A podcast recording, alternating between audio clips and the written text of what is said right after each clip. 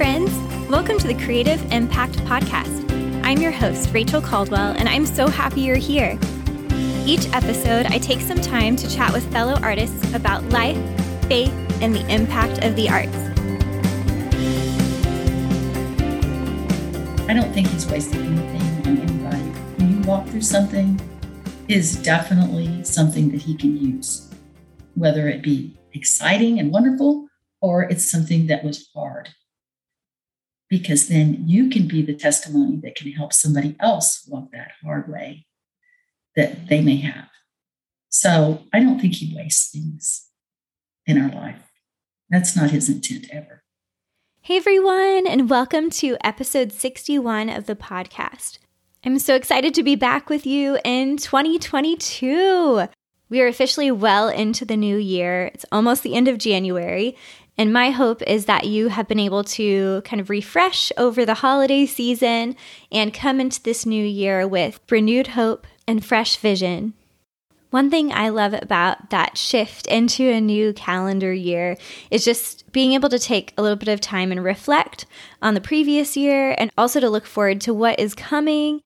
And whether you maybe set goals or resolutions or maybe have a word of the year or just have sort of like intentions going into the coming months, it seems like a really great time and season to sort of take stock and to learn more about ourselves and to find healing.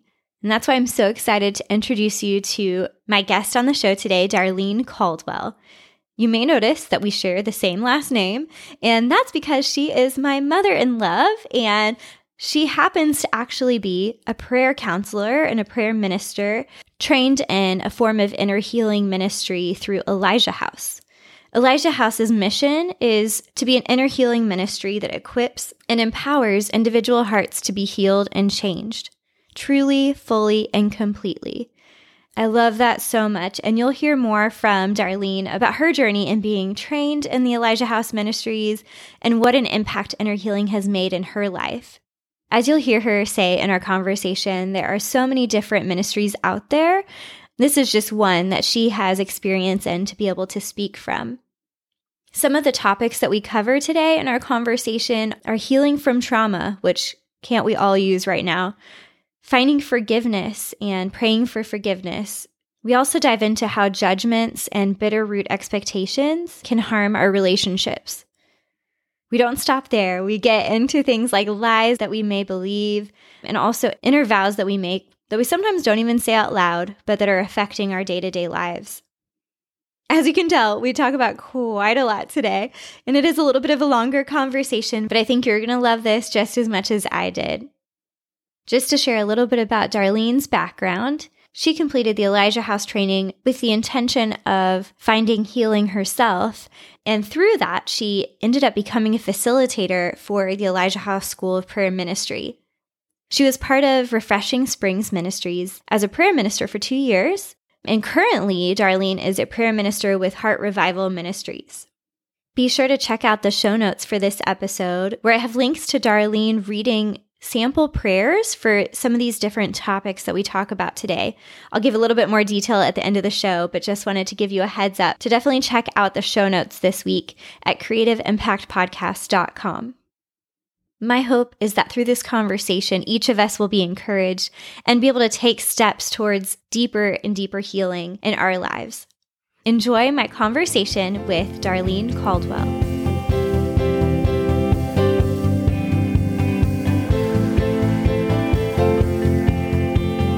So excited to be here with my, I like to call you mother in love versus mother in law, but mother in love, Darlene Caldwell. Welcome to the podcast. Thank you so much. I'm really, I, I don't know if I want to say I'm glad to be here. Um, I'm honored to be here because I'm kind of nervous. So. Yeah, I totally understand that. I think most everyone is nervous when they come on the show. So you're in good company with that. definitely super honored and grateful to have you. I guess that talks about how we're connected already. So, Ben's mom. Yes. All his growing up, I was known as Ben's mom. Oh, really? So, That's awesome. And I don't think I really met you. It's possible I met you at Belhaven, but I think the first time I remember meeting you was after I started dating Ben. Ben's mom, right? Mm-hmm, exactly. Same thing. so true. But it's been a really fun, fun past, I guess, about eight years now since we met. it's been that long. Yeah, it's crazy. Time flies. But anyway, it's going to be fun today. So I would love for you to get to share just a little bit about your background and especially in particular your background with counseling, prayer counseling and inner healing work because that's kind of the main thing that we're going to dive into today. So do you want to just share a little bit about your background? Yes, I the first time I took a- an Elijah House class, which is our basis. There's there's other there's other classes out there that do similar work, but the one that I started out with in probably the about 2009, 2010, something like that, was Elijah House. And back then it was called Basic 1 and 2. And it's a 25 week class, the first one, and then the next one I think is 24. So it's it's a real commitment. It's like a school year. and We took classes once a week, and then we would break out. We would do hear the lesson, and then we would break out into small groups. So it was very enlightening. I remember thinking, "Oh my gosh, this is the hardest thing I've ever done," because it was just so much. And every week I kept thinking, I, am gonna, I'm gonna, I'm gonna, I, I'll be good this week. This week I'll, I'll, it won't affect me so much. But that's Uh-huh. not true. Really, there's quite sometimes there's some fallout from from taking the first time. So sometimes it's really helpful if you've got mentors and facilitators who can help you through it, because sometimes you're getting hit in the face with a whole lot of stuff about yourself, places that you might not want to go normally by yourself, Right. and it it's it can be a lot. It just depends. And that's the way it felt. It felt like a lot. But i took it and and the reason i took it is because i wanted to be healed myself. It was for me and i was thought it's for me and my family because if i get healed as a mom i have four kids and a husband you know everybody benefits Right. so that was my that was my reason for doing it. And at first I didn't do it. I knew about it earlier, but my kids were small. It was it was just like I, I how do I do this with four small children? It's Right. just Feels you know, like a lot. homework. Yeah, it felt like a lot. So I didn't do about do it, even though I did know about it. Um, because it was there was a lady in our church and they and our pastors at that time they had taken it. So they knew about it and you know they were encouraging it. So it came through their preaching too Yeah. Getting bits of it. bits of it. So then later, I don't know when it was, I took it again. By then they had changed the books and now they called it School of Ministry, you know, training course 201 and 202. And I again I took it because the book had changed. And I thought, well, it's been a long time. I'm going to go back to it again. So I did. Again, with no real reason to say that I'm going to do this. you know. Right. But um, it ended up that after taking it, I ended up stepping in to substitute for someone else. Oh, okay. So I that's how I started being the facilitator myself. I think something we needed somebody, and I had done it, you know, before, and I did it, you know, again. So I'd taken it a couple times. So now I've taken it many times because I've been a facilitator, and every time you're a facilitator, you're taking it again. right. Getting all that information over again. all the information. Yeah. So now, and I've also now been a mentor. That's something that our group has started to have a mentor in the small groups to to help the small group people so that they kind of stay on track. That's smart. That's really, really cool. So I've been mentors, I've been facilitators, and now I I prayer minister. Yeah. But that was not my intent when I started. My intent was I thought I'm never going to teach this, but I'm going to. I need to be healed myself. So, but it kind of morphed. Mm-hmm. Yeah, it tends to happen that way. I feel like in life where we kind of feel like we're going one direction, then all of a sudden we end up in something else. But God, I guess knew what he was doing, having you, you know, going through the classes and even hearing about it beforehand and kind of creating that interest maybe in that sort of work and getting to help other people. So that's cool that it developed over time. I love that. So then you did through that like some prayer counseling and that kind of thing We, as uh, well. I was actually um, my first facilitator.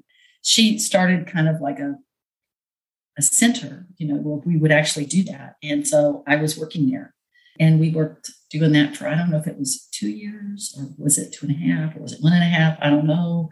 But Yeah, anyway, so I worked there for a while, and that was that was very interesting because uh, people would come in and make appointments and either i was a prayer minister or i would be the person who sits in and prays mm. and which is also cool because then when you're praying for the person the prayer minister and the person that's being prayed for you get things sometimes and so then you can you know it depends on your your the counselor, but she always encouraged me to speak up whatever I heard in my praying. And that's always really encouraging too, because it's it, it's just encouraging to see how people, you know, receive it and and the good fruit that comes from it.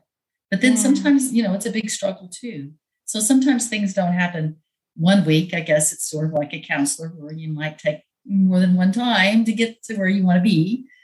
But, yeah, that uh, makes sense but that was it was very interesting and it was very and also we taught the classes there we taught classes and we ministered out with as a prayer counselor so that was really cool yeah. and then they closed the center and now she just sort of does it from her home and we're, so we're still all affiliated and uh, we still work together yeah and now she's actually trying to start an association international association for prayer ministers that would so be so neat. Yeah. That's kind of the support for people who do that. Yeah.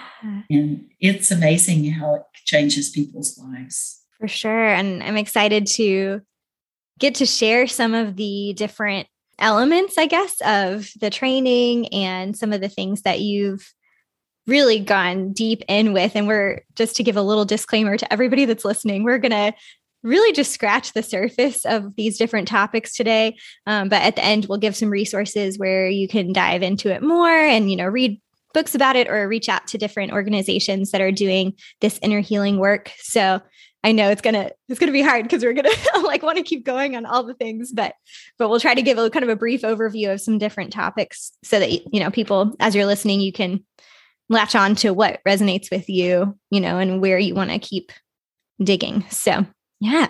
So just to start off, I feel like this last year and a half, especially, but has been just kind of crazy. And there's been a lot of trauma collectively for the world. I feel like, you know, we've been walking through the pandemic and just a lot of change. And I know you and I have talked about how hard change is for everyone. You know, little change can be hard in our lives, but when it's at this sort of massive scale in our country and in the world, it can be really, you know, overwhelming and traumatizing. Um, and then with loss, you know, there's just been a lot that people have been processing through, specifically in the pandemic, but then obviously in our lives too. You know, we just go through different situations that may cause trauma for us. So I guess let's start there and talk about how we can heal from trauma and or walk through trauma and heal in a healthy way. You know, what are ways to find or maybe the way I could say it is how can we find healing from trauma? You're so right. When I think a lot of times we don't realize that we've had trauma. Mm. And in subsequent traumas that are very quickly, and because they may not look the same, you know, like if we had a whole bunch of losses, then you could say yes.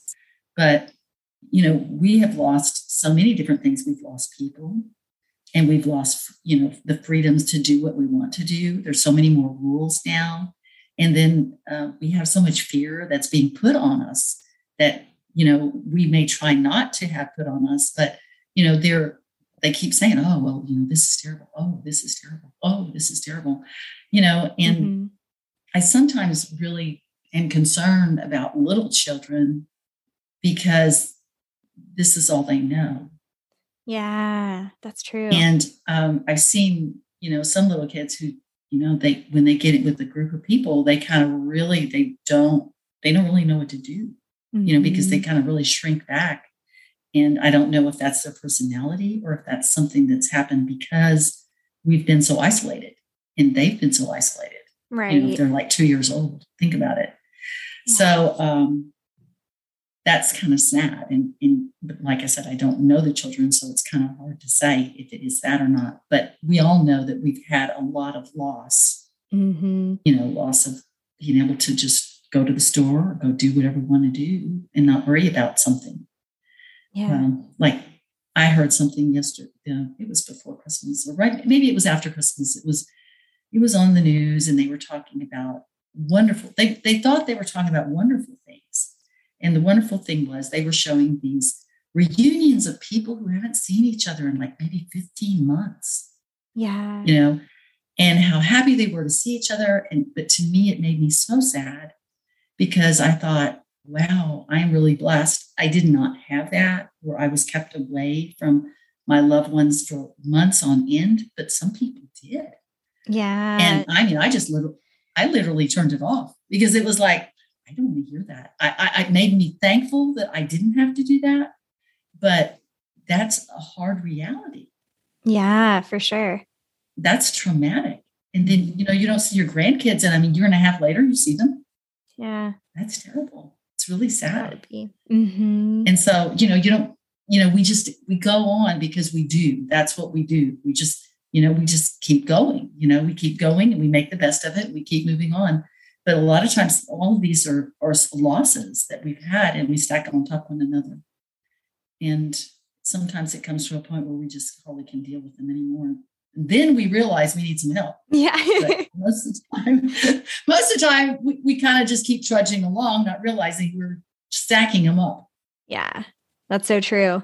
So um, I think one of the things you can look for is in trauma, sometimes there are different things that happen to us, kind of, you know, it says like you flashbacks or you don't remember, you might have ne- a lot of negativity, a lot of worry, withdrawal, anger, shame, depression, all these kind of things can be symptoms, headaches, even in different types of physical things yeah. that happen to us can all be, they said, from trauma. They can be. I'm not saying they all are. Right. But they can be.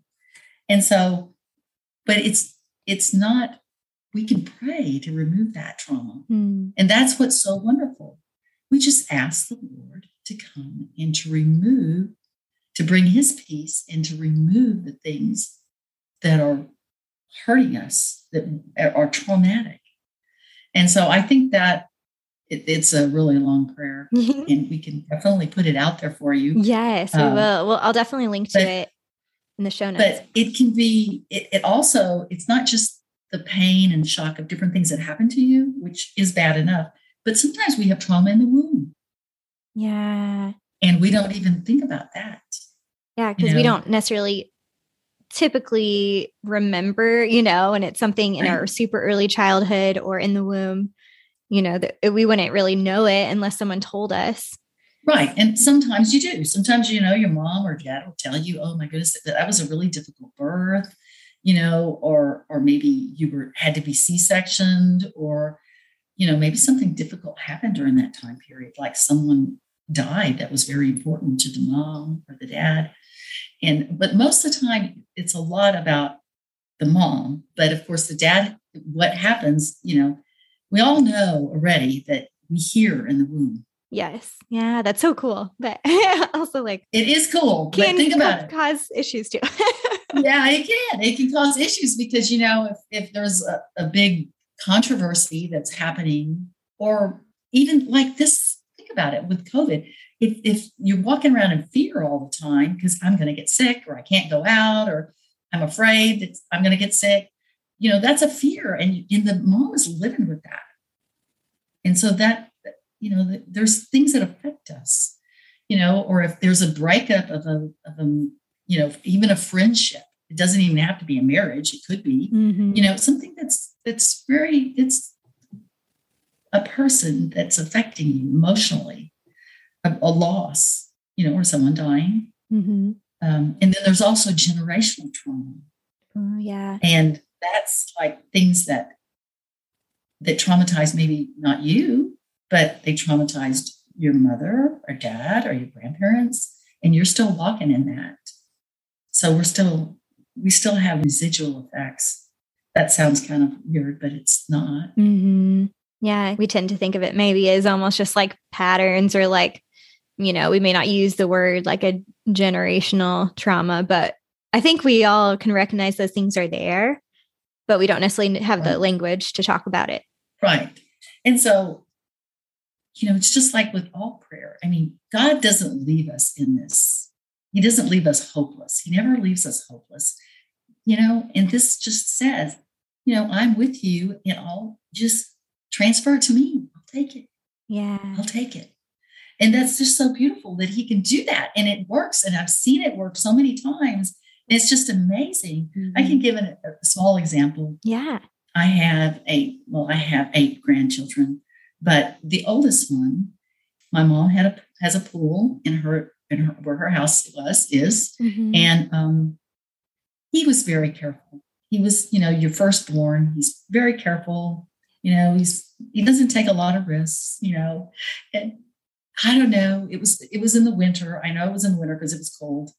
And we were I was sitting out there with my mom on the back patio and and he was just, you know, he was with me and he was just, you know, fooling around and walking around the pool. And all of a sudden he slipped in, which is just not his MO at all. Yeah. Well, first thing I do is dive in, you know, jump in the pool and pull him out. My first thought was, okay, I don't want him to be traumatized. I don't want him to be afraid of the water. Right. And so I started praying that I just, you know, I didn't go through this lengthy trauma prayer, which we have a really long one. I just prayed and asked the Lord to remove the trauma off of his body. And I did it out loud so he can hear me. And so he wasn't afraid. And I said, just remove it from him so that it's it, he doesn't store this in himself and that you would just take it from him and that you would give him your you would give him your peace and the Holy Spirit will fill that place and there would be no fear. And so it was so interesting. And we did talk about it a little bit. Yeah. Uh, and he was talking about, you know, oh yeah, you know, Jesus, Peter walked on the water, and you know, we were mm-hmm. talking about water, and he wasn't afraid. He, wasn't, and he was all excited about it. He wanted to tell his mom about it. And I was thinking, oh gosh, I don't know that.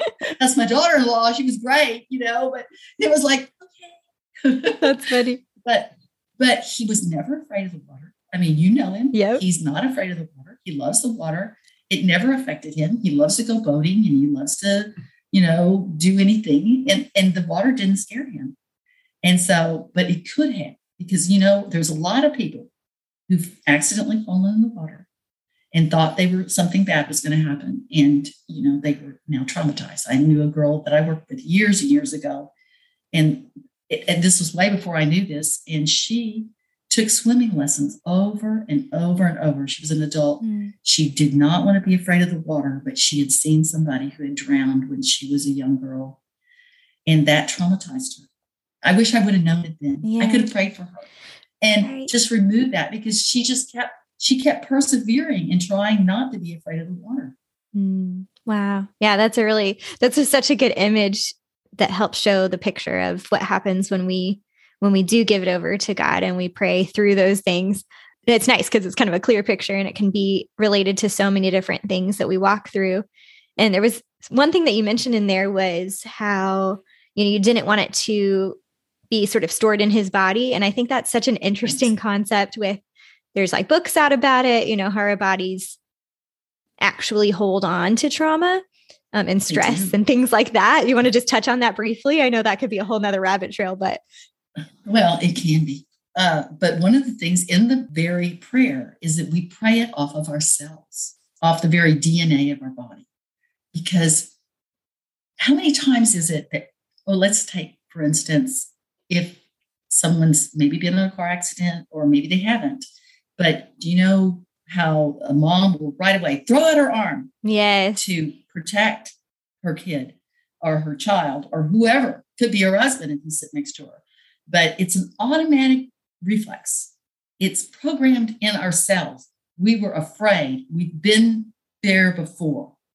And so then we automatically react to protect. And that is that is what that is. It's just programmed in our, our cells and our DNA and our memory, our subconscious, our unconscious. Mm-hmm. You know, it's it's all of those things. It's it's not just our conscious, it's our unconscious, our subconscious. It's all there. Yeah. It's pretty We've got amazing. these computer brains. Uh-huh. pretty powerful. That's pretty awesome. So I'll definitely link to the trauma prayer because it is just so powerful to have kind of read over you, you know? Right. It is. Yeah. It is. You know, because you also are asking to heal what we call the fear center of your brain. Because mm. there is, you know, a certain area of your brain that does store it more than others. Yeah. So That's so good. pray to remove that. So, yeah. And to replace it with his peace. Mm-hmm. So that would be something I think for all of us to, especially as we're going into a new year and we're kind of entering 2022 now in January, you know, thinking about, okay, how, how do we want to enter this year and being able to maybe pray through some of these things so that we're entering in a place that's more whole and, you know, healed and less um, burdened by some of those things. Right. Yeah. And that actually leads pretty perfectly into forgiveness because I know forgiveness is a huge part of kind of this inner healing journey. And I'm curious to hear you talk about how, what role it plays with our own healing. And I think there's so many thoughts and books and podcasts and all the things on forgiveness and different kind of views of what that looks like. But I think you explain it super well with it's not like saying whatever that person did is okay or right or anything like that. Um, but it's more like freeing yourself from holding that offense or like holding on to that person and trying to kind of bring justice yourself. But anyway, I'll turn it over to you because I feel like you'll explain well, it really well. well, you did a very good job. You did a very good job. Uh, and that's that's so true. I know a lot of us would think, well, I want to forgive them, but you know, they don't deserve it. Or maybe, or whatever. You just don't feel like you feel like somehow or another you're you're holding something against them and that way you're punishing them. But the truth of the matter is most of the time they don't ever think about it again. Mm-hmm. If you're real about it, you know, you're the one that's thinking about it and they're not. But it is so true that it is not about that. We are following the Lord's command to forgive. And the reason we do that is to release it from us. Because as long as we're holding on to it, you know, we have free will. If I'm going to hold the judgment on someone, then I'm the judge. He's not. Mm. I am. So if I release it, like you said, then that doesn't make them not guilty. But at the same time, there are things that I need to forgive. And that was probably judging them because if I'm holding forgiveness, I probably judge them yeah. for, you know, being whatever, mean. I want to say that, you know, really didn't have to say that, you know. Mm-hmm. And then I'm I'm holding a judgment against them. Well, I need to ask for forgiveness for that because I have now judged them. And if I let go of that judgment against them and I forgive them, then I'm releasing them to the Lord. And what is He doing with it? That's up to Him. Yeah. So, but He can work in the other people's hearts so that maybe there'll be a change in their heart. I don't know that you'll be friends again or not. I mean, that's not the issue. But we're releasing them for God to work in, in them in that area. Mm. Well, if, as long as we hold on to it, we're we're really the judge and jury and a lot of times, like I said, the other people don't even know it. Yeah. That's the sad thing. And you're over there steaming about something. Right. That, that is making you sick, probably. mm-hmm. That's so true. It's super powerful. And I think that's one of those areas where we can not realize it necessarily, but we can end up carrying so much extra weight emotionally because we're holding yeah. on to these offenses or just unforgiveness, you know. Um, so to be able to release those people could be like totally freeing and a weight off. Is. Yeah. That's true. Another thing is there's another one that's called kind of bitter root expectations. Mm. Um, that's another terminology we use with along with judgments. And what that is, is like, well, I just expect them to do that. They always do that. You know, they're gonna they're gonna say something because they always do. And the problem is there again, we are expecting them to do it. So you know what the chances are? They're probably going to do, do, it, it. right? yeah. Exactly. And so we have to release them not only of our judgment of our but of our expectations, our bitter expectations, because you're kind of holding them again in that place where you almost draw it out. And the stories sometimes are just unreasonable. I mean, there were people who um, they had may, maybe been married before to an alcoholic and so the last thing they ever wanted was to be, you know, married to someone who was an alcoholic.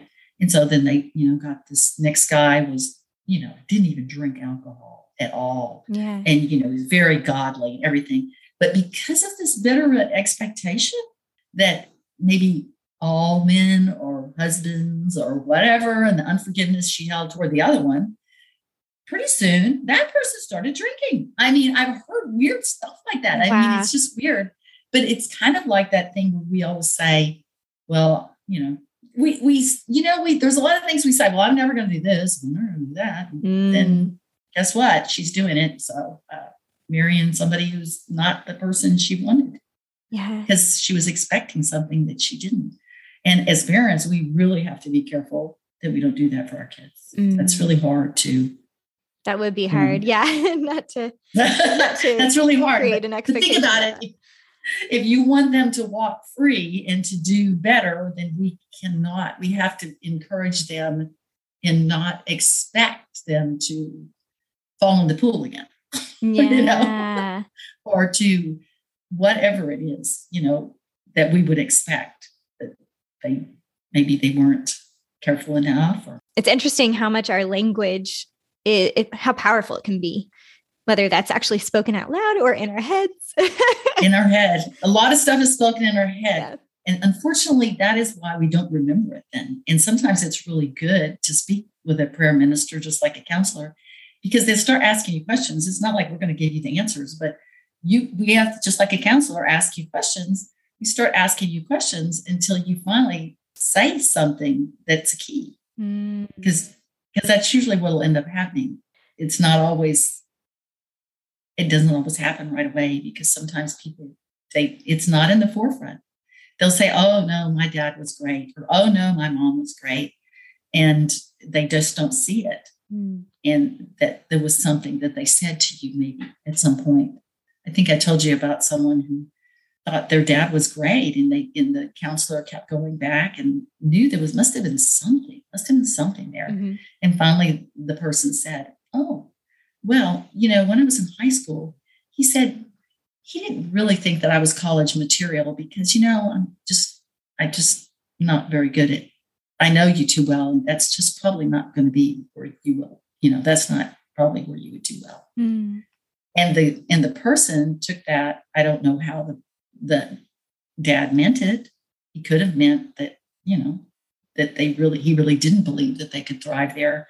But the person took it as a, um, saying, I'm not good enough. Mm. Yeah. I can't, I can't, he doesn't think I can do it. I'm not smart enough. So, you know, a lot of times it's the way we receive what people say. And maybe that's not what he meant at all. Right. But, you know, that was that was something that was holding her back, this person, holding the person back. But yet she thought, you know, her dad was great. But it took a little bit of digging for it to finally come out of her mouth. Yeah. And that really is for her believing a lie, you know, that whether he meant it that way or not, like you said, she took it internally and took it as truth when really Exactly. it was not true. So maybe we can talk a little bit more about believing lies at this point as well. It's a good segue.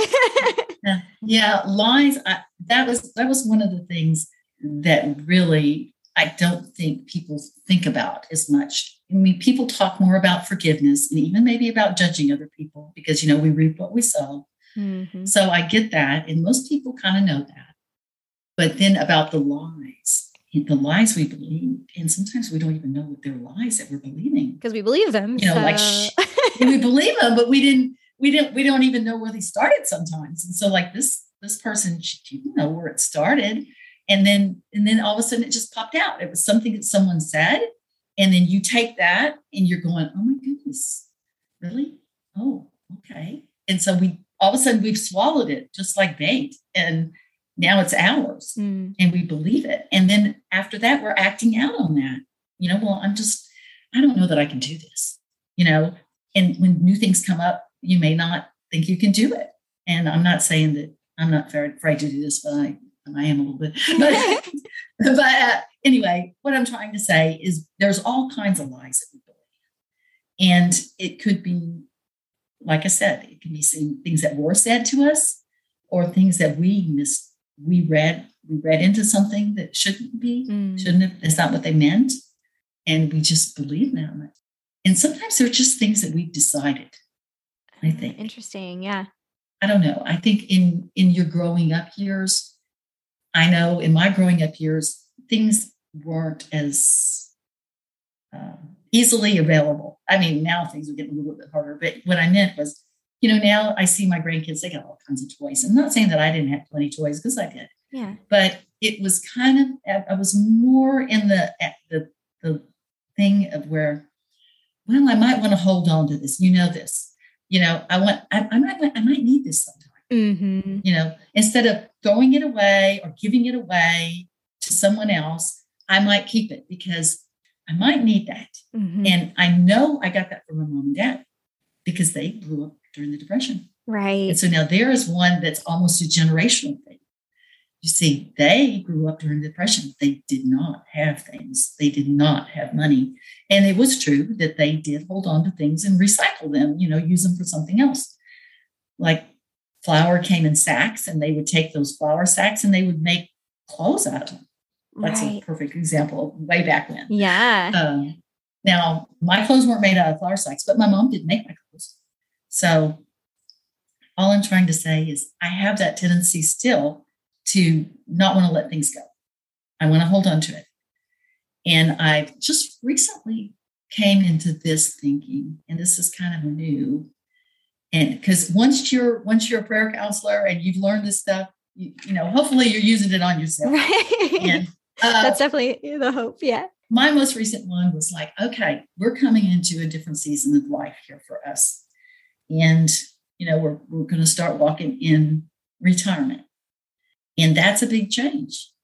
And change isn't always easy for me. Mm-mm. And some people love it. But the change doesn't bother me quite as much as the fact that we were talking about moving. And so I'm thinking, okay, great. It sounds good. And it sounds could sound exciting, right? Yeah. But then to do that, you have to let go of what you have to move to something new. Mm. And I realized that that was the key right there. It was letting go of what is to have something else. Yeah. And I don't know how many people struggle with that, but I realized that, you know, I'm thinking, okay, and if I pray, I should be praying in faith, believing for. Otherwise, it's not a build faith building prayer. So if I can't pray in faith, believing that God's going to give me something new and willingly let go of the old, you know, then there's a conflict. Mm, yeah. And maybe a, a block in a way. Right. From receiving Right. something new. Mm-hmm. because if I'm, it's not like, again, I'm not praying in a believing faith, faith building, saying, I believe that he's got something, a new thing for me, a new home, maybe, a new place. Yeah. And that, I know for some people, that, that's not a hard thing. But for those of us who, you know, are walking with my mom and dad's beliefs, then I'm bringing that forward. And, you know, they lived, I think, as far as long as I knew them, they lived in two houses, one and then one other one. Yeah, that's true. And a so- and so it's like, okay, this would this would be like house three for me. Oh wow, that's out of the box. Yeah. a lot. so I mean, some people that that's no big deal because they just moved all the time, and so they're Mhm. they're okay with it because as kids they moved all the time. But that's not the way it was for me. I'm just giving you that as an example. good Because there's a lot of things that we believe and don't know we believe them. yeah. And I didn't realize that that was what was holding me back. But yet I realized that my prayers were not in the faith realm that builds faith. Mm. You know, they were kind of like, Lord, if you want to, you know, if it's your will. I didn't want to do that. I want you to, I want to be able to pray, Lord, this is your will. This is what you want for me. And I'm going to believe for it. Yeah. That's so good. It's a different prayer. Uh huh. So I'm still working. Yeah. I'm still a work in progress. we just like definitely all are for sure. And I could even see how it would flip, you know, just as an example for someone who has moved around a lot, you know, that they may be kind of believing lies about what staying in one place for a long time would mean, you know? Just interesting to how all of our, like you said, our family history and then also experiences that we've had can kind of shape these thoughts. And so it's really good to kind of take a step back and hopefully either on your own, which you totally do and pray through, but it helps to have that person to talk through it with, you know, It's true. and to It's ask true. you questions, but to be able to reflect and actually examine some of those thoughts and beliefs that we just kind of have been operating under and we don't realize. We don't realize. Kind of bring it into the light a little bit and be like, hmm, is this actually in line with God's word? Is it actually serving my, you know, my life? Right. Is it is it truly me? Yeah. Is it truly my identity? Is it truly what God has for me? Or is it really holding me back? That's really good. I mean, that's that's a big deal. And I think I know that that has helped me a lot Yeah. because you think you're one way. And then when you start praying this stuff off of you, you realize you're not that at all. Mm, You're somebody else. You know, you've got different gifts and talents, and God gives all of us gifts and talents. And we don't utilize them because we have beliefs that I can't do that. And I could see how, you know, thinking about kind of spiritual battle that is going on all the time, right? So that we, the enemy could very easily be using this kind of thing in our lives pretty constantly to try to keep us from really operating in our gifts and the things that we're you know designed to do or to you know pursue or whatever and kind of holding us back based on these these things that we're believing um, or in being in unforgiveness or whatever like some things that are just blocking us from fully walking in our in our calling you know or in our gifts Yes. I mean, of course, why not? I mean, God says in the Bible, devil is father of lies. Mm, yeah So, I mean, guess what? Yes, that's his number one thing is to get us to believe a lie. Yeah and we tend to think especially if you've grown up in the church like lies are like i don't know so you know, the big lies you know or like some sort of intentional you know act of telling someone something that's not true and whatever. And it's like this big deal. Right. Like and it fibbing. Yeah. Right. Right. Oh, we, well, you're fibbing. Oh, Exactly. you say it as a kid. Or you're tattling or you're, you Uh-huh. know, whatever.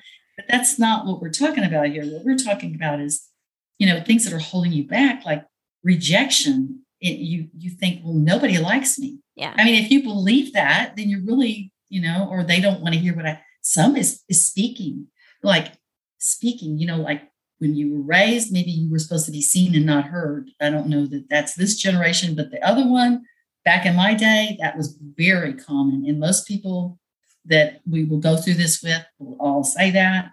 They'll say, "Oh yes, as children, we were seen and not heard," and so we were not to be speaking. Mm, So, what does that tell a kid? I don't want to hear what you have to say. right. My my thoughts don't matter or my voice doesn't matter. Right. Mhm. I don't matter. You know, you can go anywhere. It depends on what the person, how they receive it. The same thing can happen to to this the same kid, you know, like in a family, and each one will receive it a different way. Yeah. That's true. But it's still a lie, you know, that they weren't supposed to be speaking or they didn't maybe no one wanted to hear them. Mm, And then, oh, what's what's really common, this one's kind of weird, but it's not really if you think about it. Sometimes people who talk a lot, they just have to talk incessantly. It was because they were never heard as a kid. mm, And so they're trying to make up for it. So sometimes it's lies and sometimes it's just things that happen. But, yeah. but the lies are, are a big, big deal. And if we can renounce those lies and give the Lord the opportunity to, to show us the truth, it can change your life. Yeah. I've seen people totally change, totally change. Like I said, they thought they were one way, and then they found out that wasn't the way they were at all. Mm. That wasn't them. Not really. That's really beautiful. Yeah. And I think you touched on inner vows some kind of as we went. Is there anything else you wanted to share on that? Yeah, vows. Oh my goodness, vows. That's when we say, I will never do that again. Or you think it. Or you might think, well, I'm not gonna, I'm not gonna do that. I'm not gonna speak anymore because people always, they don't want to hear me anyway. So I'm not gonna talk. That's a vow. And sometimes a lot of times we don't say them. So those are the real tricky ones because we don't say them out loud. So for us to remember them sometimes is a real, you know, it's not easy. That's when sometimes again speaking it out helps a lot because you know you're thinking, well, I don't remember ever saying that. Right. Well, you might not have, but you thought it. yeah. You know, Like a child in class. Let's say somebody was in class and they got called on, or they would always get the wrong answer. Well, then, you know, they're not going to volunteer. They're not going to volunteer and they're not going to volunteer to do things because you know, they were always shut down. They always felt like, well, I was wrong, whatever I said. So whatever I say, I'm wrong. So I'm not going to say anything. Mm, And, and so then they say that to themselves. I'm not going to say anything. you know, and these vows are, you know, like, oh, there's always the one like, I'm not going to, you know, you've been jilted by some guy. Well, then you're going to say, I don't trust men, Mm-hmm. you know, and women and men can say the same thing. Yeah. so, you know, anything that it can be a circumstance, just a circumstance, and you'll you'll just say that. Well, I'm not going to trust people. Mm-hmm. So Wow. those are those are vows that we've taken, and they hold us back. They also hold us back from all that we're supposed to be, all God has for us. You know, you've probably heard that scenario. You know, where you know they go to heaven and then they see all these boxes, and they said, "Oh, all of these gifts were yours, but you didn't ever give them. You didn't ever claim them." Mm. So, it, you know, he's got lots of gifts for us.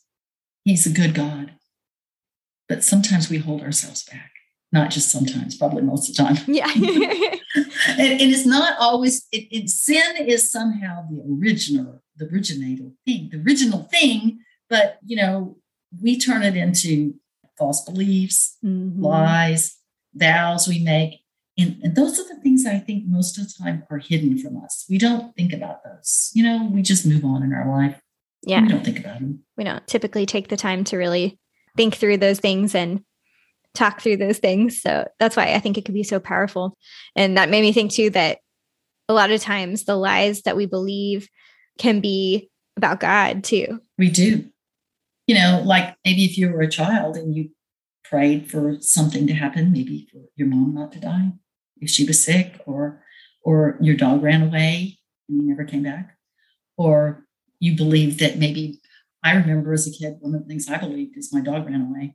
And um, I thought that he ran away and God let that happen because I was bad. I had done something bad. Mm, I mean, that's really not it at all. You know, the dog ran away. right.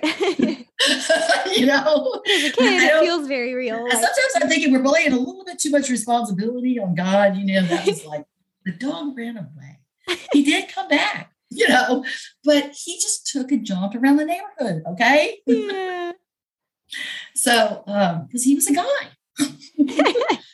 so, you know, he just wanted to stretch his legs. So I don't know. You know, sometimes I think, and that's another thing with forgiveness. One of the things people need to think about is that they need to forgive God. Mm.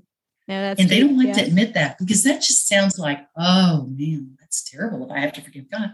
But isn't that true? I mean, sometimes you can be unhappy with, you know, your family and think, why did you put me in this family, God? Mhm. It's hard. It's hard living in this family. And so I think a lot of times we do need to forgive God That's if, if we are really to turn it over to him and say, and you know, sometimes we can't. You just have to say, Lord, can you help me forgive? Mm. We have to do that too, because there's those times that you're just going, I don't know if I can do it. This was really, really bad. And so it's not easy to forgive. And so uh, there was many a time when I just said, Lord, you're going to have to help me to forgive. Yeah. You're going to have to work it in my heart. And I'll start with saying, I want to. Mm. Yeah. Just think, And eventually, I want to forgive. I want to forgive and help it to make it real in my heart. And eventually he will. And it will be a real forgiveness, a heartfelt forgiveness. So that when you think about that incident again, it's no nothing. It doesn't doesn't ping you anywhere. Yeah. doesn't hurt. And I think that's a heartfelt forgiveness. And sometimes that takes a little time. Mm-hmm. You know, there's a lot of things that have been very, you know, that we walk through that is very hurtful. And I think that's when you get to that place, then you know it's done. Mm-hmm. So, So, but you know, don't let it stop you from starting. yeah. You might not feel that way right away, but you know, you start. You It's a know, process. we don't understand. That's really, really good. Yeah, that helps kind of give just a bit of an overview of some of these really powerful elements of inner healing and areas to focus in on, you know, because it's like it's all connected, honestly, but there's so many different areas to to kind of dissect and get more information and talk through and all of that. But I love kind of at least, you know, getting to talk through some of the the basics of it. Do you have any like tips for practical steps for people who are wanting to kind of pursue walking through some of these things and um, processing through and finding more healing in the coming coming year, coming days. Of course, I only know what I know. You know, like I said, there are other. I know there's many other ministries that do it because mm-hmm. I've heard of I've heard of different ones and they do it different ways. Yeah, but they're all you know similar also. Um, we actually I belong to a ministry that's called Heart Revival Ministry, and that's the prayer ministry. We have a our originator. She wrote a like a six or eight weeks course. I think I told you that. It's called Passion for Purpose. Mm-hmm. I believe they have a six week part, and and you can start with just doing six weeks. And so it kind of touches a little bit on everything, and it's very helpful. And then if that perks your interest and you think, oh, I really want to do the big one, then we use Elijah House, and that is a 25 week course. Okay. The first year, and then the second year, it's a 24 week course. And when you get done with that, you know, you could be a prayer minister, you know, yeah. Or, or you can just take it for yourself, like I did the first time through. Right. I just took it for myself and I used it. And I had no intention of doing more. So nothing is expected, but it does change your life. I know there's a pastor, she took it and with some of her, you know, some of her people that were in the that were in ministry mm-hmm. in her mm-hmm. church. And she was so excited about it. She saw how this could change people's lives. And she then, you know, they talked about it. And then more people talked about it and more people took it in her church. And, you know, her goal was to get as many people as she could in her church to go through this. Yeah. This healing process because you know, it lets go of a lot of hurts, you know, so people can really be all that the Lord has for them to be. They can walk in their giftings. And I think it's really sad that a lot of times, you know, we don't even know what our gifting is, right. let alone walk in it. So, and I know that sometimes our hurts keep us from understanding our own gifting. Mm-hmm. That because we don't see it, that we have that gifting because we've got these lies and beliefs that we have and vows we've made that it doesn't, so we don't look like. We may not look like we have the prophetic, or we may not look like we are an encourager, or we may not look like we are a teacher mm-hmm. because of some of our own hurts and lies we've believed. That was kind of funny. I didn't really think I was a teacher, and, I'm, I'm, pretty gifted in teaching. And but uh, I didn't know it at first. And I and I just I remember that saying to someone, oh, I just don't think I have the patience for that. Mm. Now, what is patience? You know, I did not think I did because of a lot of things that had happened to me and a lot of the lies I believed. But, you know, God has, has he can work patience. Right. he can help develop patience. he can help develop patience. Oh my goodness. Uh anyway, so yes, that's awesome. Teach a long time. so that's uh, great. Uh, before before teaching this, I, I homeschooled my kids. So. Right. So you did quite a bit of teaching. I did a lot of teaching. That is and so before funny. that, I taught vacation Bible school. Oh, yeah. So, yeah That's like cool. That. So, you know, we never know what, what the Lord has in store for us. Mm-hmm. And I always say that nothing's wasted. I don't think He's wasted anything on anybody. When you walk through something, is definitely something that He can use, whether it be exciting and wonderful or it's something that was hard. Because then you can be the testimony that can help somebody else walk that hard way that they may have. Mm. So I don't think he wastes things yeah. in our life. That's not his intent ever. That's so good. So, yeah. So, so good. Any like specific book recommendations that you have? For me, my latest thing for me is that I have learned that I had some giftings that I didn't actually recognize. Mm-hmm. Again, like what I'm, that's why I keep telling you all that over and over. Um, mm-hmm. I, I was, um, some people call it highly sensitive people, and some people call it burden bearing. Um, those are, I guess they're sort of church terms. Mm-hmm. You've heard of burden bearers, maybe, and maybe you've never heard of it. But it's people who are highly sensitive and they they pick up, you know, they're very feeling and they pick up other people's burdens. And then when you start doing that, after a while, you've got a whole bunch of burdens. You know, you are carrying a sack full of burdens because everybody in your life's got burdens. Mm-hmm. And then mm-hmm. you're trying to fix everybody and make everybody happy. And that's really not your job, but you think it's your job. So you do that. And, and most of the time, you're doing it because you really want to feel better. You know, you think if that person feels better and if I can help them feel better, then I'll feel better. Yeah. I'm feeling it, you know? Yeah. So if, if you don't feel hurt, then I won't feel hurt. That's a burden bearer. And so I started with that, I guess last year was it? Mm-hmm. year before. And I started reading books on burden bearing and um, highly sensitive people. And then I realized that that was taking me into the prophetic. And that's actually some of the, you know, we think of a prophet like in the Old Testament, but it's people who who have different tendencies. And so if you do, I would recommend everybody do some kind of study on spiritual gifts. Yeah, that's good. uh, I, I, how about if I go there? Because what I'm trying to tell you is difficult if you don't know spiritual gifts. But if you know the spiritual gifts, it's not mm-hmm. difficult. But anyway, basically, what I'm trying to say is I didn't realize that one of my spiritual gifts was prophecy. And so now I'm reading books on the prophetic, and it's so eye opening. Just like if you just start with your spiritual gifts, you start reading that and you're going, Oh, that's me. Oh, I do that. Oh, yeah, I, I, I do that. I feel like that. And it's kind of validating. Yeah. Don't you think it is? Yes, for sure. Yeah. I think that's one reason I liked things with like the Enneagram or different like personality profiles. And a lot of people do that kind of stuff because you feel validated. You're like, oh, yeah, that I'm not the only one. Like that totally right. You're not the only one. And I think that's the same kind of feeling that you get when you realize, oh, this does line up with this being a spiritual gift of mine you know or these are sort of characteristics of of that gifting so yeah i think that's really it's really encouraging in a way i think it's really encouraging but sometimes I'll, I'll still go back to it i've seen people with a lot of lives vows and unforgiveness and their spiritual gifts were misanalyzed because of it mm. So that can happen. I'm not going to say that you can go out and take a spiritual gifts test and it'll be totally correct. Right. but it might. Yeah. So, uh, but I, I guess that's where I'm coming from is I'm learning more even about myself.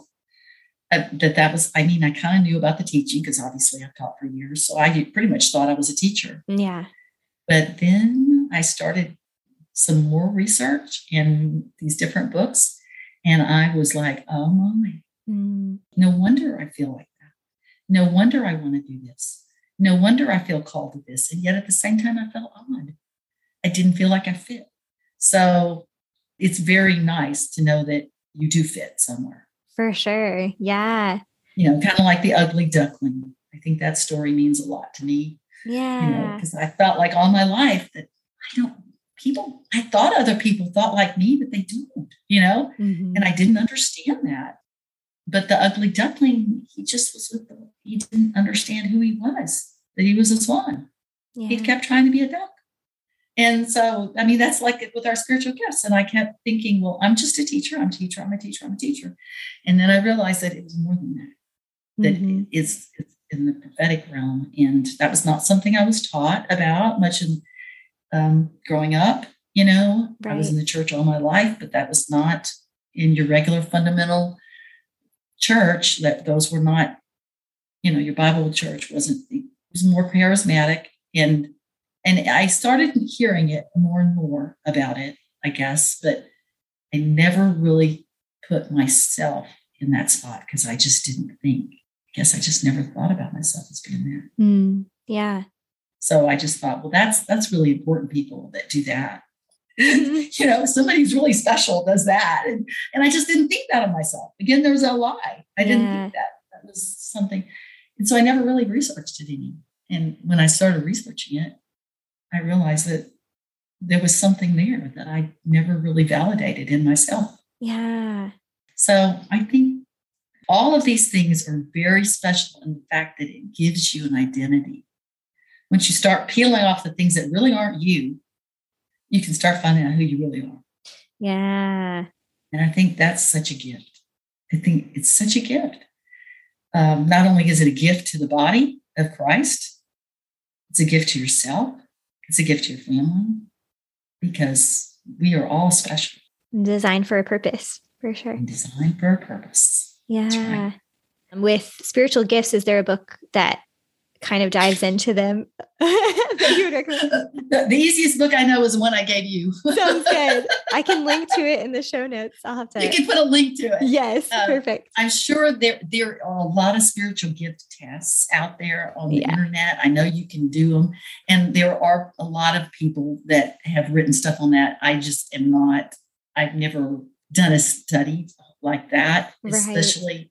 In I've done a study in general, but you know, like a specific book yeah. Like I said, her the book that I gave you that Sherry Torbert wrote is uh, it's it's a real small, but it's a small, read easy read. Yeah, you could really sit and read it. It's a good just, place to start. Mm-hmm. I would call it a great starter book. Yeah.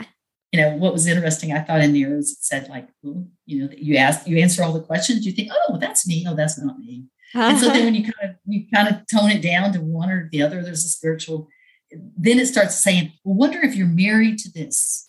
You're this person is this and you are this. And how does that work being married? I mean that is also something that's very important because if we know our spiritual gifts as a couple we can enhance each other's and we can move forward in the kingdom as a as a power couple. Yeah. that you know?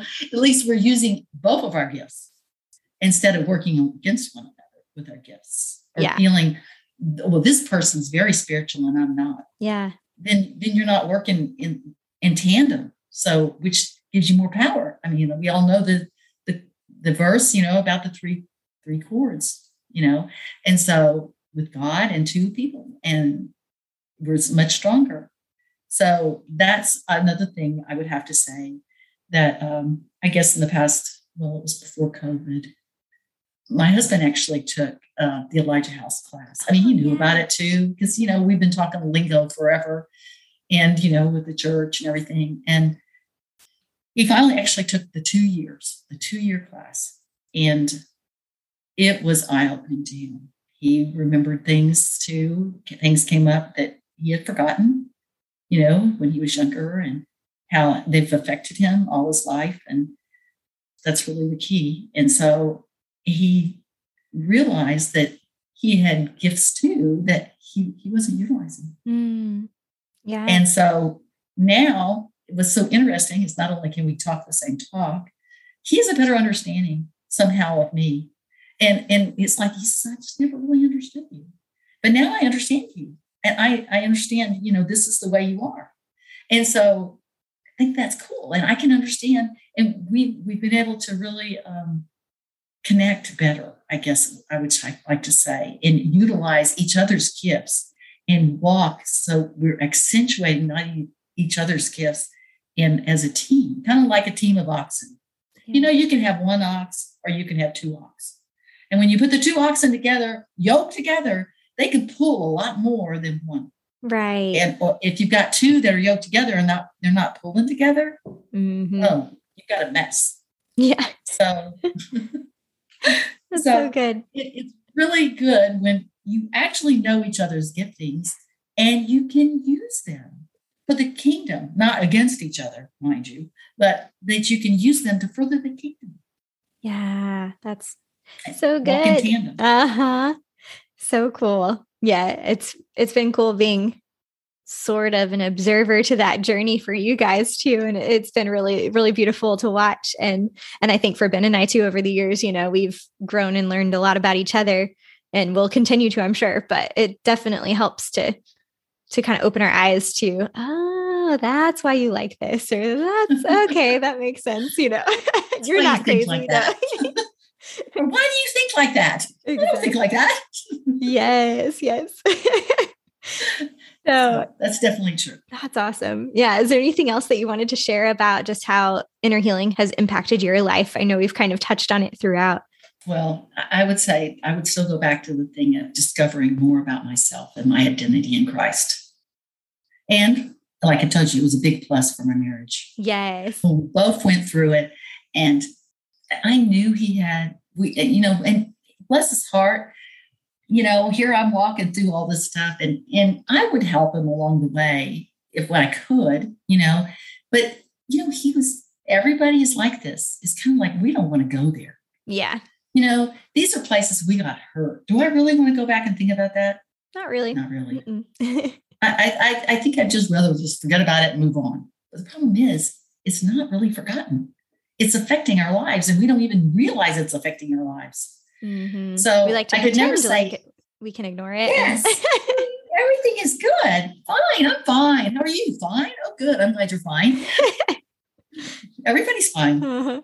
But um, no, it's work, but it's worth it. It is so worth it.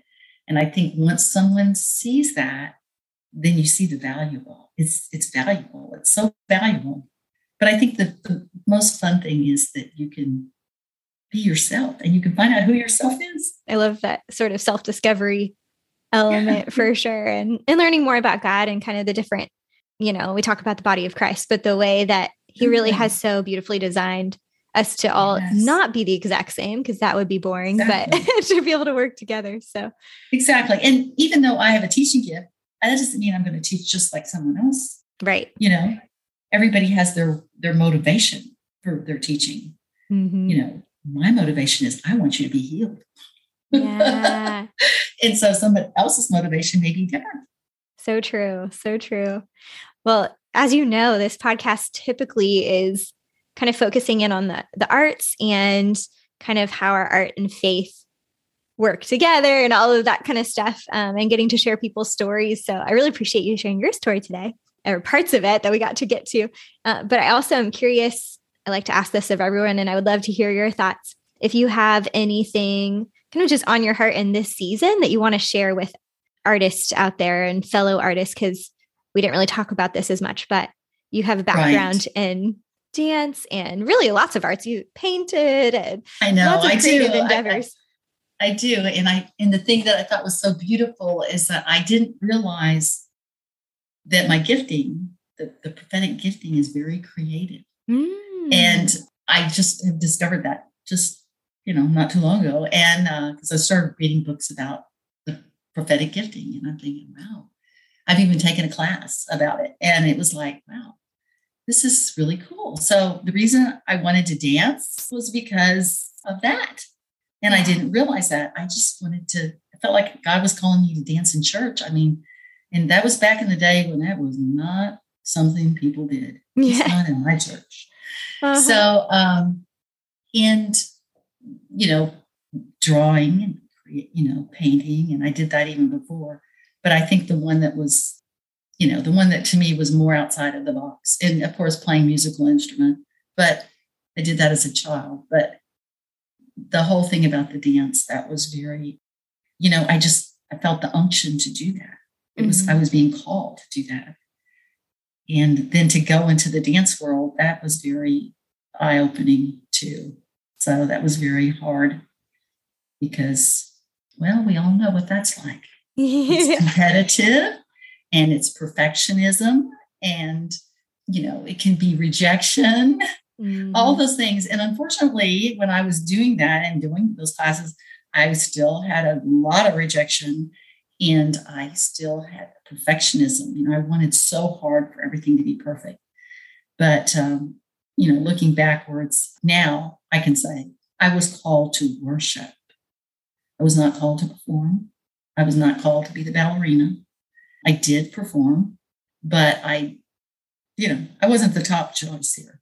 yeah but I know what it felt like. And so when my kids went the same route, and I didn't understand either, but they were called to it too, they experienced too. And I, I, I understood their dilemma, but at that time I wasn't really prepared to help them understand why. Mm. You know, that that they were, and I tried to, I tried to say, I think you're called to worship. So, but when you're in the um, you know that's what you're doing you're performing it's it's really hard not to get sucked into perfection i mean we we all want to do the best for the lord we want to do our best i'm not talking about that yeah i'm talking about that comparison of i'm chosen you you got chosen i didn't you know it's hard it is i remember yeah. those those those are very difficult moments Yeah. And that just kind of if you're if you're coming from rejection, that just really is a cementer. So Mm. uh, it's really hard. But you know, we all walked through it and but that was their calling. And I didn't realize it at the time that it was their gifting. That was their gifting. It was, it was prophetic gifting. And I didn't realize that. Mm. I wish I would have known that. Yeah. Maybe that could have helped. Maybe. So I, I I I would probably say if you have children, try to find out what their gifting is. First, find out what yours is Yeah. and learn something about spiritual gifts. Because when you learn that about yourself, and you can then start seeing it in your children, what they are, that is the whole deal about calling them forth. We want to bless them. We want to bless our kids and call them forth to what God has for them. You know, are they an evangelist? Are they creative? If are they prophetic? Or are they maybe they're teachers or maybe they're encouragers? You know, encourage them in that and, and instead of sometimes we say the wrong thing and it's not encouraging as parents. And sometimes it just slips out. But anyway, I think in the long haul, it would help tremendously for all of us if we would know that and we would bring up our children that way Mm. Yeah. of knowing of knowing what their their gifts are. So helpful. hmm I, I see that now. I'm starting to see that in my grandkids, and it's so interesting. I could go on for hours about my grandkids and their giftings, and and how it's just kind of fun to see it. For sure. It's fun to d- sort of discover it over time. So, but I would say that I, I think that it's very it's very enlightening and helpful. Well, this has been awesome. I love getting to learn more about it. And I'm super excited to get to share this with people and, you know, hopefully get other people excited about it too. And then they'll want to learn more.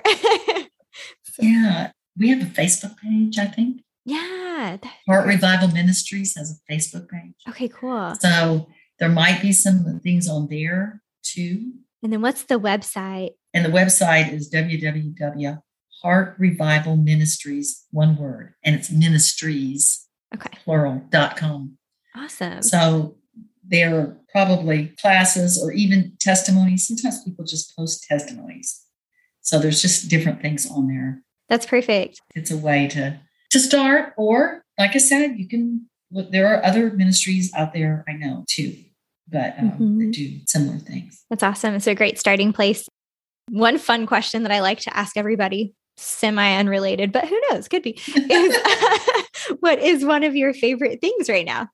Probably one of my favorite things has been I really really love to get together with my grandkids Yeah. and see their personalities and to see their giftings and to encourage them in that because that wasn't something that was done you know for me but uh, i think that you know it says raise up a child in the way you should go and you will walk in it so i really i think you know i just i just want to love on them and i want to encourage them in their gifts. They're all different. They're all unique. They're all special. And they're all funny. No. They are funny. They say the greatest things sometimes. oh they do. They do. They, they say the funniest things and uh-huh. and and sometimes they say the sweetest things so. Yeah, they're such sweethearts So, for sure. It's fun. they are a blessing. Yes. you know like someone said something i read it on a shirt i think something about you know being a grandma is just a blessing Oh, of course i'm not a grandma i'm a meanie but right. it's still a grandma exactly. You just need to change the shirt or get the other version of it. Yeah. so I, think that's a it's a great blessing and to and to pray for them and sow into them so they can be all they can be all god wants them to be yeah. not that i'm i'm the sole i have the sole thing on that but i have me and i can do what i can do yes. everybody- you know like the one star starfish you know well i threw that one in Exactly. Such a good story analogy for that. Well, I so appreciate you taking the time to share, you know, and kind of give us an overview and sharing so much of your story as well. So thank you for for being a part of this. Definitely super grateful. i hope it helps somebody that's that's always my testimony when you know i'm i'm really not one to talk about myself a lot but i find that when i am ministering you know i'll i'll dredge up my my testimonies because it's like if this is going to help you i'll tell you Right. Otherwise, I probably wouldn't tell you. so true. So true. Yeah, you know, I'm going to sit here and tell you, oh, I'm having a hard time letting go of my stuff. right. Right. It's encouraging to hear that from someone else, though, and know that you're not alone, and, you know? Mm-hmm. And I think it's encouraging. Our testimonies really do encourage one another that they do. That they're not alone. And sometimes that is exactly what you walk through and to let somebody, like they said, mm-hmm. to call back down to those below and say, you can do it. Yes. With our testimonies. Uh huh. Well, so, this is definitely been that. Uh huh. exactly. Exactly. So we can all make it to the top. It'll be yeah, exactly. So I love you and thank you for being such a blessing in my life. I love you too, and you are definitely a blessing uh, because I've always said that you were a gift for our family because you're an encourager. Aww. And it's like, you know, we don't have a lot of encouragers in our family. So we really needed you.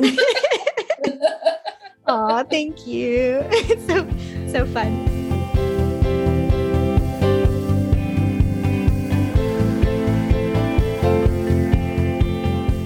Isn't she great, you guys? I am so thankful that she took the time to come on the show and to share her experience with Inner Healing Ministry.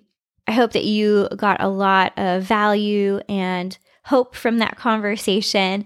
And I'm so excited to share again with you that we have audio of Darlene reading prayers for some of these different topics that we covered today. And you can find the links to those prayers on our website, creativeimpactpodcast.com, under episode 61. So you can go to creativeimpactpodcast.com slash episode dash 61. You'll find sample prayers for forgiveness, forgiving ourselves, forgiving God, and forgiving others. You'll also find sample prayers for renouncing lies and inner vows, and a beautiful sample prayer for healing from trauma. Also on the website, you'll find links to the other resources that Darlene mentioned in the conversation. If you haven't already, I'd encourage you to subscribe to the show so that you'll be notified whenever a new episode releases. You can subscribe right in whatever app you happen to be listening in. And while you're at it, it would be amazing if you'd be willing to leave a rating and review. It takes just a few seconds and it really does help other people to find the show. You can find the Creative Impact Podcast on Instagram and Facebook. Just search Creative Impact Podcast. Throughout the rest of this year, we're going to be getting back into conversations with fellow artists who are sharing their stories with us. Thank you so much for listening to the Creative Impact Podcast. The music for the show was produced by Michael Cash. If this show was helpful for you today, I'd encourage you to share it with a friend. Until next time, remember that you were designed to create, made to inspire, continue living with purpose, and making an impact. See you next time, friends.